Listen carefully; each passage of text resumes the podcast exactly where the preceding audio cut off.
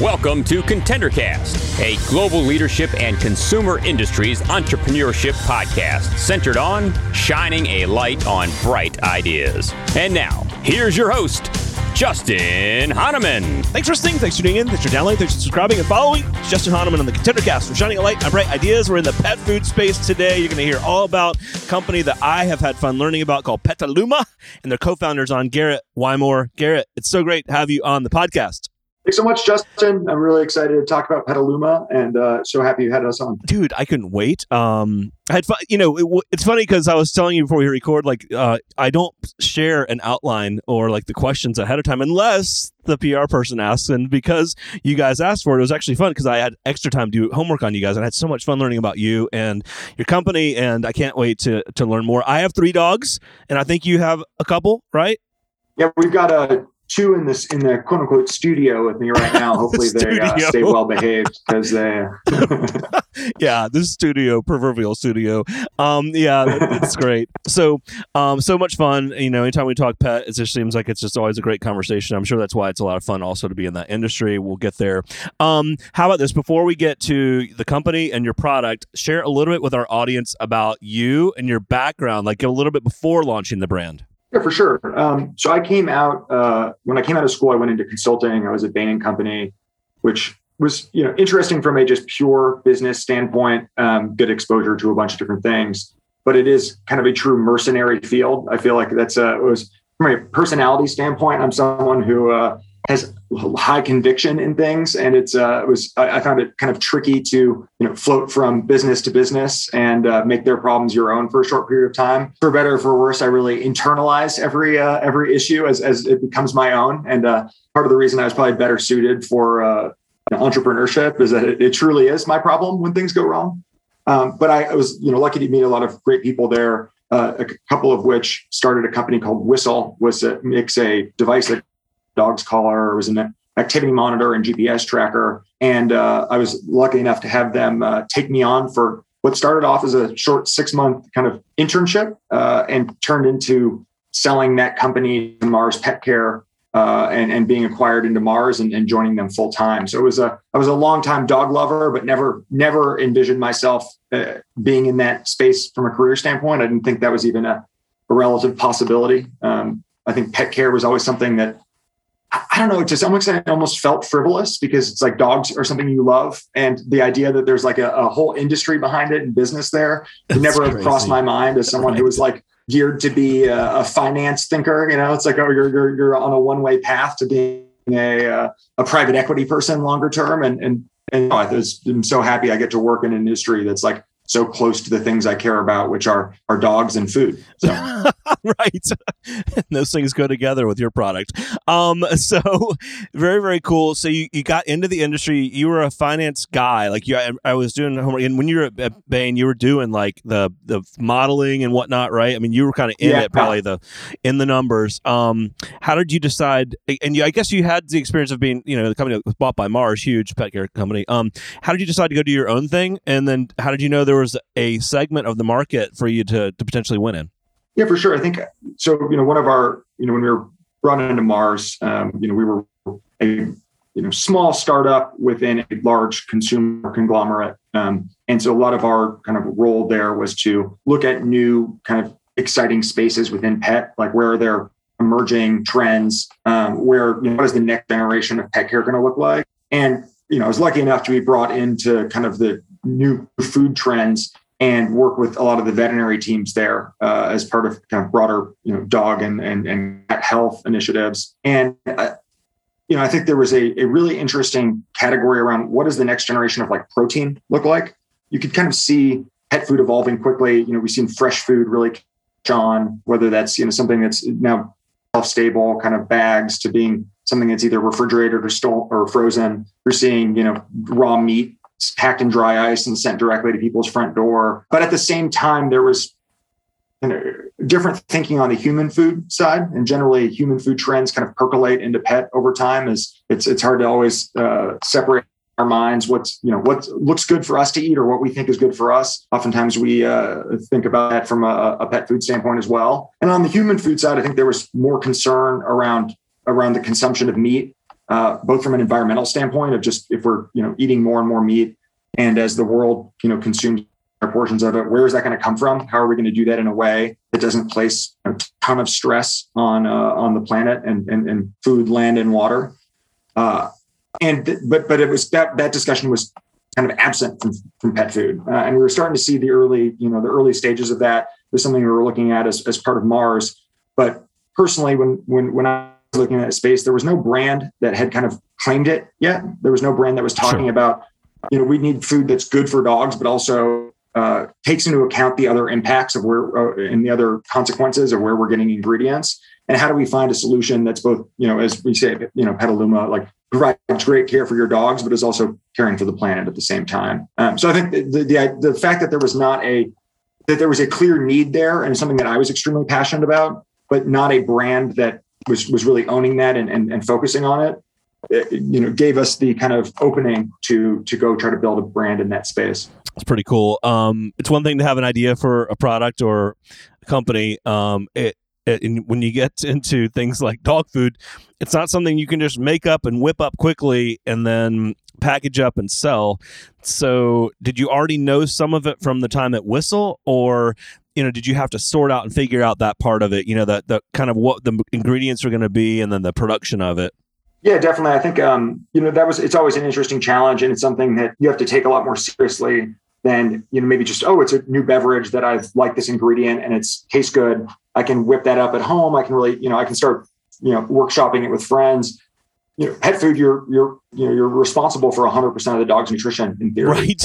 And so you, right. you really can't, you know, it's one and the same with a kind of broader nutritional philosophy. And how do you make sure that every single thing that you're providing, every single micro and macronutrient that a dog needs? So, you know, that was a longer process. I was lucky to be able to work with some of those teams while at Mars. You know, they have owned some of the largest pet food brands, sure. And just see how that process generally goes and what's involved. But I think, you know, the interesting piece is that there's a lot of publicly available, you know, out of research and even just the, you know, national guidelines around what needs to be in food.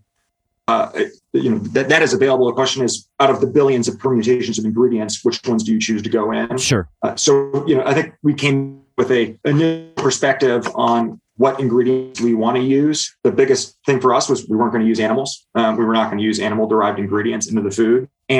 But there are, you know, millions of other options in the kind of plant kingdom and right. fungi kingdom to choose from to provide really, you know, the same, essentially the same nutritional profile, but through different avenues. And I think that's really the interesting part about human food nutrition and dog nutrition is there's so many different ways to get there. You can get to extremely similar nutritional profiles that you're providing almost identical ingredients or nutrients, but with totally different ingredients. Sure. And we want what we, you know, talk about there is we're delivering this nutritional profile that, you know, is validated and has empirical data behind it, but we're going about it and we're choosing different ingredients that matter because of the impact they have on the environment and how many resources it takes to actually grow and raise them. I love that. Not everyone is as familiar with the pet industry as you are.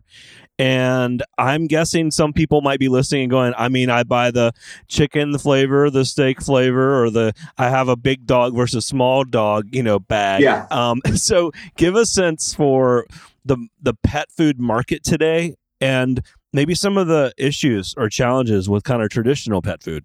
Yeah, I think it's really interesting how that market has evolved, because I was the same way. I think it almost like pet food wasn't food. It was almost like a household category. Right. It's like sold next to laundry detergent in the grocery store, totally. Right? It's like own aisle that's like, oh, I'm going to pick up a Swiffer wipes and then a bag of the yellow food that, you know, right. for my dog. And chicken versus, flavor. Yeah, and then it's a flavor of one thing in there. I couldn't tell you more than three things about what it is other than what's on the label. And usually even if it's chicken flavor, it might mean that's 4% of the total right. of the actual flavor. So I think that there's been a, you know, we almost say like pet food is going the way of baby food.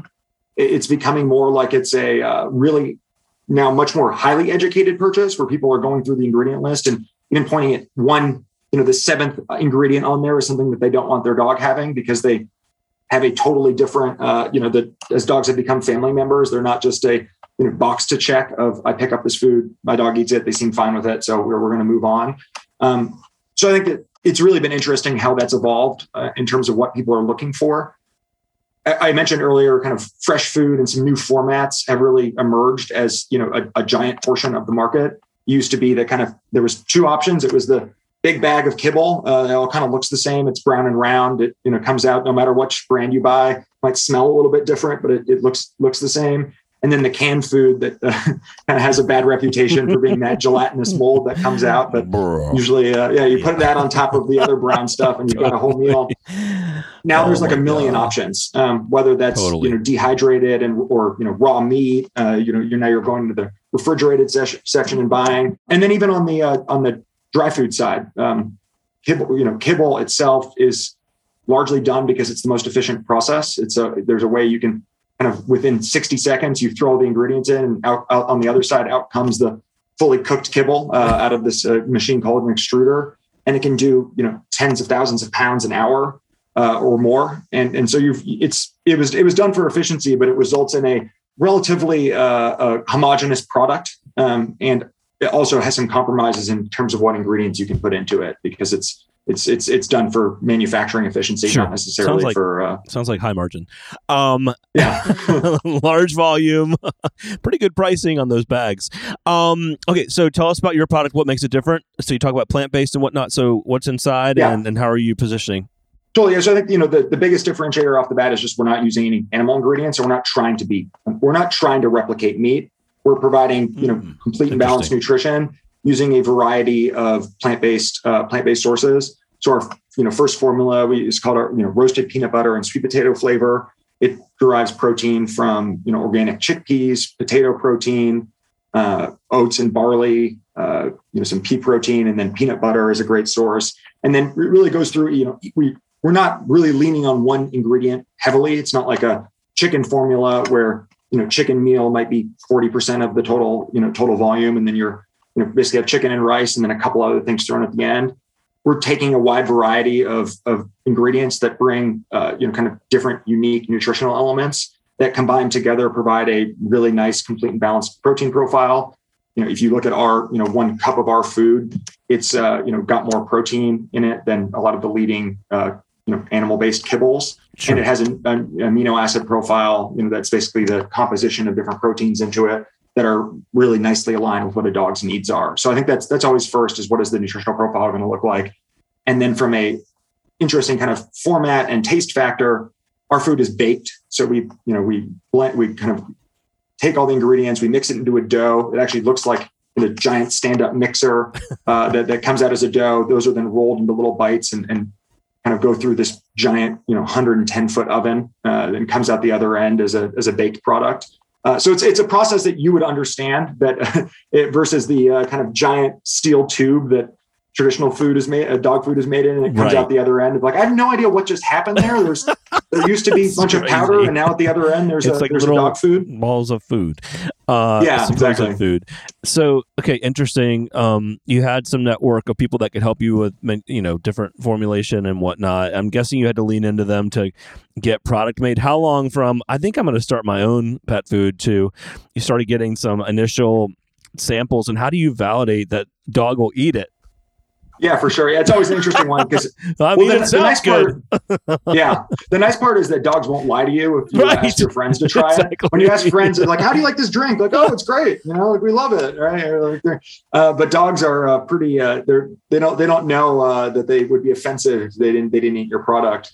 But we had about a 2-year R&D cycle. That included bringing in veterinary nutritionists to both essentially take our universe of possible ingredients and figure out how to turn that into a formula that meets all of a dog's needs. Then you have, a formula, but you're going into taste testing. So we, traditional dog food is generally tested with kennels. So there's actually dogs that exist in, commercial kennels. So companies that own those dogs to feed them food to see if they like it or not, or longer term, like how well they digest the food. That's something that we were just not comfortable with. I think the idea of having like a different class of dog that exists to eat food for your dog to say, Like, we would never obviously do that with human food, right? We do it in a way where we use regular free human beings who are in eating it at home as part of it, and then and following up with them. So that's the same approach we took with Petaluma. Is we recruited a network of companion animals, dogs that live at home, sent them Petaluma with some other competitive dog foods, all blind. So it was all marked with, A, B, C, and D, because while the dog might not lie to you, that sometimes the owners will, if they know which one's yours. Sure. So we're doing head-to-head testing there, which is really, that's one of the better parts of the job, is having people send you videos of dog taste testing. And you get a lot of good content set in of a picky basset hound trying to determine which food they like the best. So. That's so funny. Wow. 2 years, everyone listening. It didn't happen in 30 days or 60 days, like 2 years. So it takes time to make a product. And when did you know, or are you still figuring it out? You're a couple years in now, but I think we have something that people will buy. When was that kind of realization? Versus a fun experiment for 2 years.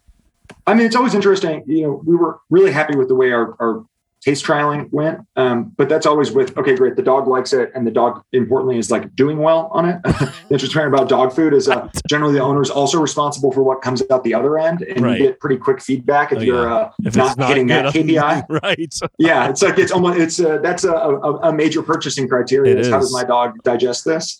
We have that. One of my three is we've had to change the food up for that reason. Yeah, totally. And it can be a big frustration. So I think we were really happy with the initial testing. The question is, once it's in market and people are having to pay for it, is there an appetite for it there? So you really don't know until after you launch the food, which is scary because you've already lined up everything. Totally. There's a scrappier way to go about this. There's a, make it in a commercial kitchen at a smaller scale, do it yourself. But the only really way to make this work longer term is to do it in a commercial scale facility that has, a big enough oven to make this work. Totally. And so it's suddenly you've got, 15,000 pounds of food for the first time you're selling it. Right. And you're like, I really hope this works. So I think we're really happy to see it. Yeah. Yeah. It was great to see, you sell those first bags and you're like, which portion of the people are going to come back and buy again. And then 4 weeks later, when you see those, repeat purchases coming in, you're like, I think we have something here that can stand on its own, at least as a V1. So I have a question kind of related to your economics background. So how do you decide what size bag, what ounces or pounds to put in a bag? And then how did you sort out and figure out pricing? I'm sure you had to do some really good modeling on both of those. Yeah, that was you definitely see some interesting games played in CPG of crazy varieties in bag sizes. Right. There's what's a 15 and a half pound bag? That doesn't make any sense. You see it a lot in treats too, where the bag looks the same size. One of them's 2 ounces and one of them's 12 ounces of net weight. And you're like, that's definitely some fun games here. I know they talk a lot about shrinkflation of prices staying the same, but from our standpoint, I think we were trying to figure out where are the tiers of pricing and then how much food can we put in the bag to hit that tier. So that was, really we were comping it to others. If you're going to see it on the shelf, if we were, originally pegged at the big bag as an $89.95 price point, that's the highest we can go. Sure. How much food can we put in the bag to achieve that?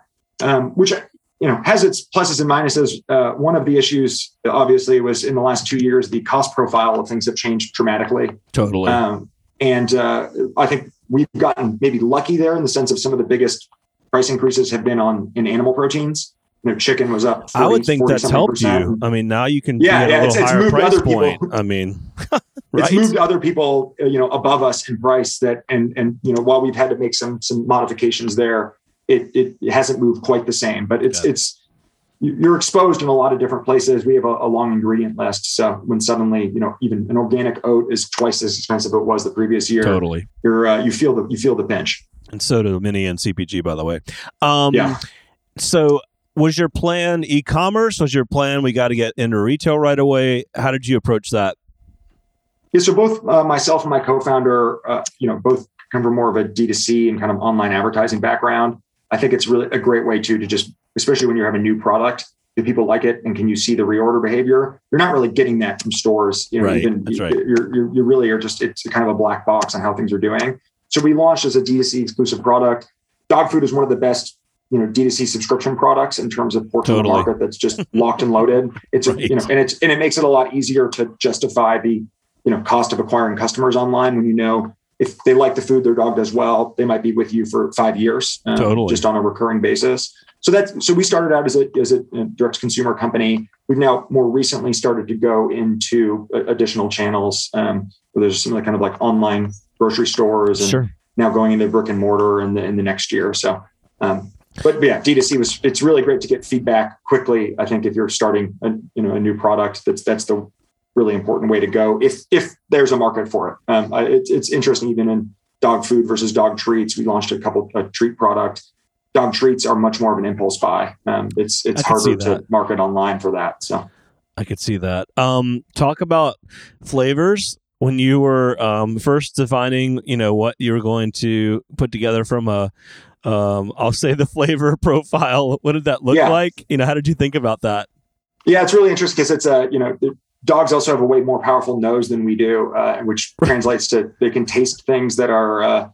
It doesn't need to be as in your face as human food from a like, oh, I get a hint of peanut butter versus I want something that's right, extremely creamy. And I think we try to pick ingredients that were bringing a lot of natural flavor. So one interesting part about traditional dog food, particularly kibble, is that when you steam cook it the way it's normally done, you take away a ton of the flavor. So right before you package it, you spray it with fat and kind of a lot of times artificial flavorings, or not sure. Artificial, but powder at the end that makes it smell like chicken. And our food is baked. We don't have to do that. There's enough flavor in the food itself. It comes off the line, goes straight in the bag. There's no spraying it with oil or any flavoring powder at the end. Right. And part of that's because we're using things like peanut butter. We chose ingredients that dogs like. They can detect the smell of. And are really excited about that, underlying flavor of it. It's always hard to predict, though, exactly what it is that dogs are going to enjoy and not. They really like the dried yeast, like a yeast, like a brewer's yeast. It's kind of got a savory, interesting flavor for them that I think a lot of humans would find maybe off-putting because it's got it's more of an acquired taste. Like you see the responses to Vegemite, and you're always it's a different crowd. So that's awesome. For those who don't know, Garrett's, as I said earlier, is a co-founder. His co-founder is Caroline Buck. How did you guys decide to do this together? Do you split up the roles and responsibilities? You know what I mean? Like, do you handle certain parts of the business and she does others? How do you guys think about that? Yeah, no, it's an interesting dynamic because Caroline is also my wife. We got married this summer a couple of weeks ago. So we are definitely fully integrated now from a business and you're personal standpoint. You're no longer just partners or co-founders. You're now married. Yeah, my quote-unquote, Petaluma HQ and podcast studio is also our office, our basement office. So we're fully I love it. Fully intertwined. And you've got two dogs, Oscar and Leo, right? So Oscar and Leo, yeah. They're sitting next to me. And I have four chickens, too. So oh, my gosh. That's crazy. All right. Well, that's for another discussion. Okay. So how do you guys divide up the work? How do you guys, work together? Yeah. So she, Caroline comes from, kind of a marketing and technology software background. So she was, kind of early in the days of online digital advertising, which has really changed a lot since she first moved to San Francisco 10 years ago to what it is now. But she generally handles a lot of the kind of our marketing and sales initiatives. Sorry, I've got a scratching dog. She handles a lot of the... The great thing about a sensitive mic, you get to hear like all the dog, anyway. Yeah, that's... that's so great. Go ahead. So she handles the marketing and digital. She handles marketing and a lot of the brand. Interesting. I think she came in with a pretty strong perspective about, the story that even the packaging is going to tell and the brand itself. I think that's a huge part of the story in pet food because you're not tasting it yourself. Right. You're buying the message and story behind it. And she really brought a lot of the kind of both the idea for the brand and then the way that, we've marketed the food and going forward. I've handled, I come from a more of a finance background. Caroline jokes that that's kind of the way I soothe myself when I'm having a hard day is I just get back into the model and, build out the operating forecast. It's a funny side there. It's always good to have people who like doing both, because if I had to respond to, Instagram comments on our ads, I would be pulling my hair out. Right. If she had to be doing the accounting side, she would also be struggling. So no, it's a good relationship. I think it's also great to have a co-founder who, they always say you need to start with someone that you can give really honest feedback to. Yeah. And That's the nice part about having a... Yeah, I'll tell you. So my wife and I launched a little side business a couple years ago, and it was so much fun, and has been a lot of fun. And we're, you know, we divide up the work too. I'm really good at certain things, and she's good at the others. But all right, so let's talk about what's next. So what does the next 6 to 12 months look like? New product, new consumer, going after more customers, getting more channels. Like, how are you thinking about like growth? Yeah, so we're, you know, I think really important to look into omnichannel and brick and mortar. I think it's interesting there was such a premium placed on D2C and everything online, and kind of downplaying of being successful in stores. But the new world that we're in is like, you need to be everywhere, especially for, I think, a thing like dog food, where you need to trust that, you know, that other people, there's a lot of permission structure of like, is this actually good? Or is it, you know, I need someone else's word for it. And being in, you know, retailers that have a lot of consumer respect is going to be really important for us. So that's an area that we're expanding into. Comes with a lot of its own logistical challenges, which is always fun. Does. But it, you know, that's really an area of focus for us. And then also just focusing on the nutrition science side. I think there's a lot of work to be done in dog nutritional science in general, where there are ways that we can bring people more confidence that, you know, there's, we're providing a really great nutritional profile without the need for an animal-derived ingredient. Sure. I love to ask our guests some of their biggest lessons learned. You're about 3 years in here. I'm sure you've had some things that have gone well and others that have not. We have a lot of entrepreneurs that listen. What would be 2 or 3 pieces of advice you'd offer to them? Yeah, I think, you know, from my own experience, just trying to, you know, almost create like a small-scale pilot or prototype of the food to where we ended up. I, you know, did so much fussing about the, you know, small-scale version that we could make at home or in a small commercial kitchen.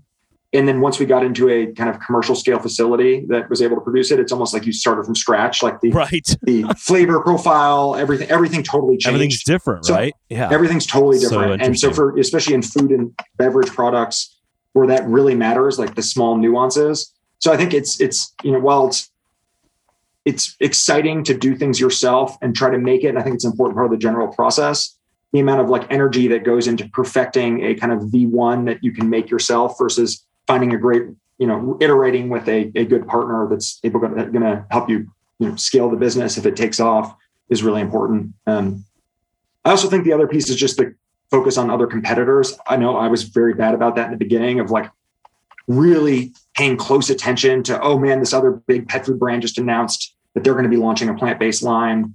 Is, you know, should we be worried? What's in their ingredient list? All these things there. And while it's important to know what's out there, I think it can feel existential that, you know, there's other people out there who have similar ideas.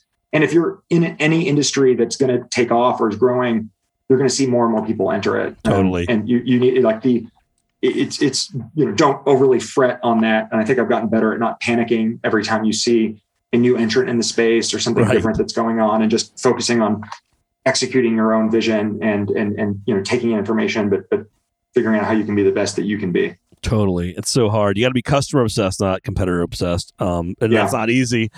Man, so cool. Excited for you, where you're going. Share with our audience where they can find you, connect with you, learn more about the product, etc. Yeah. We're at feedpetaluma.com. A bunch of information about the food, our food and treat products, and also our Instagram at feedpetaluma. That's Caroline's purview, but it's a funner place to visit than necessarily a website. So. All right, before you go, I was going to close it out, but I have to ask, like, where'd the name of the company come from? Oh yeah, I really was negligent in not mentioning that in the beginning. No, I thought Petaluma of it. I was going to make sure to ask you. Yeah, no, Petaluma is a city a little bit north of San Francisco. Kind of has deep agricultural roots. We were actually visiting Petaluma. It's kind of a nice place to stay, to an Airbnb farm stay. Staying on a hobby farm with our dog at the time, that they had a bunch of chickens, cows, goats, and our dog really was fully integrated with that community. And that was part of our own dietary kind of change, where we, you know, started kind of blurring the line between dogs and quote unquote farm animals. And it was one of the seeds for the of the company of how do we provide our dog with food that doesn't necessarily result in, you know, kind of factory farmed animal agriculture. Got it. Wow. Very, very cool. And yeah, it's always good to hear like how people come up with ideas for their name of the company and whatnot. So great having you with us, Garrett. So, you're still early days. Like you're off and running, but a lot of growth in front of you. You got to come back on down the road, share more with us as you continue to grow. Really appreciate you being here with us today. Yeah, thanks so much for having me. I really appreciate the opportunity. The ContenderCast is sponsored by Henderson Shapiro Peck and powered by Contender Brands. You can download additional ContenderCast episodes directly via Apple Podcasts, Google Podcasts, Amazon Music, Spotify, iHeartMedia, YouTube, and other preferred podcast platforms. If you would like to be a guest on the ContenderCast, connect with us at ContenderCast.com. This is Brian Benson reminding you that every winner started as a contender.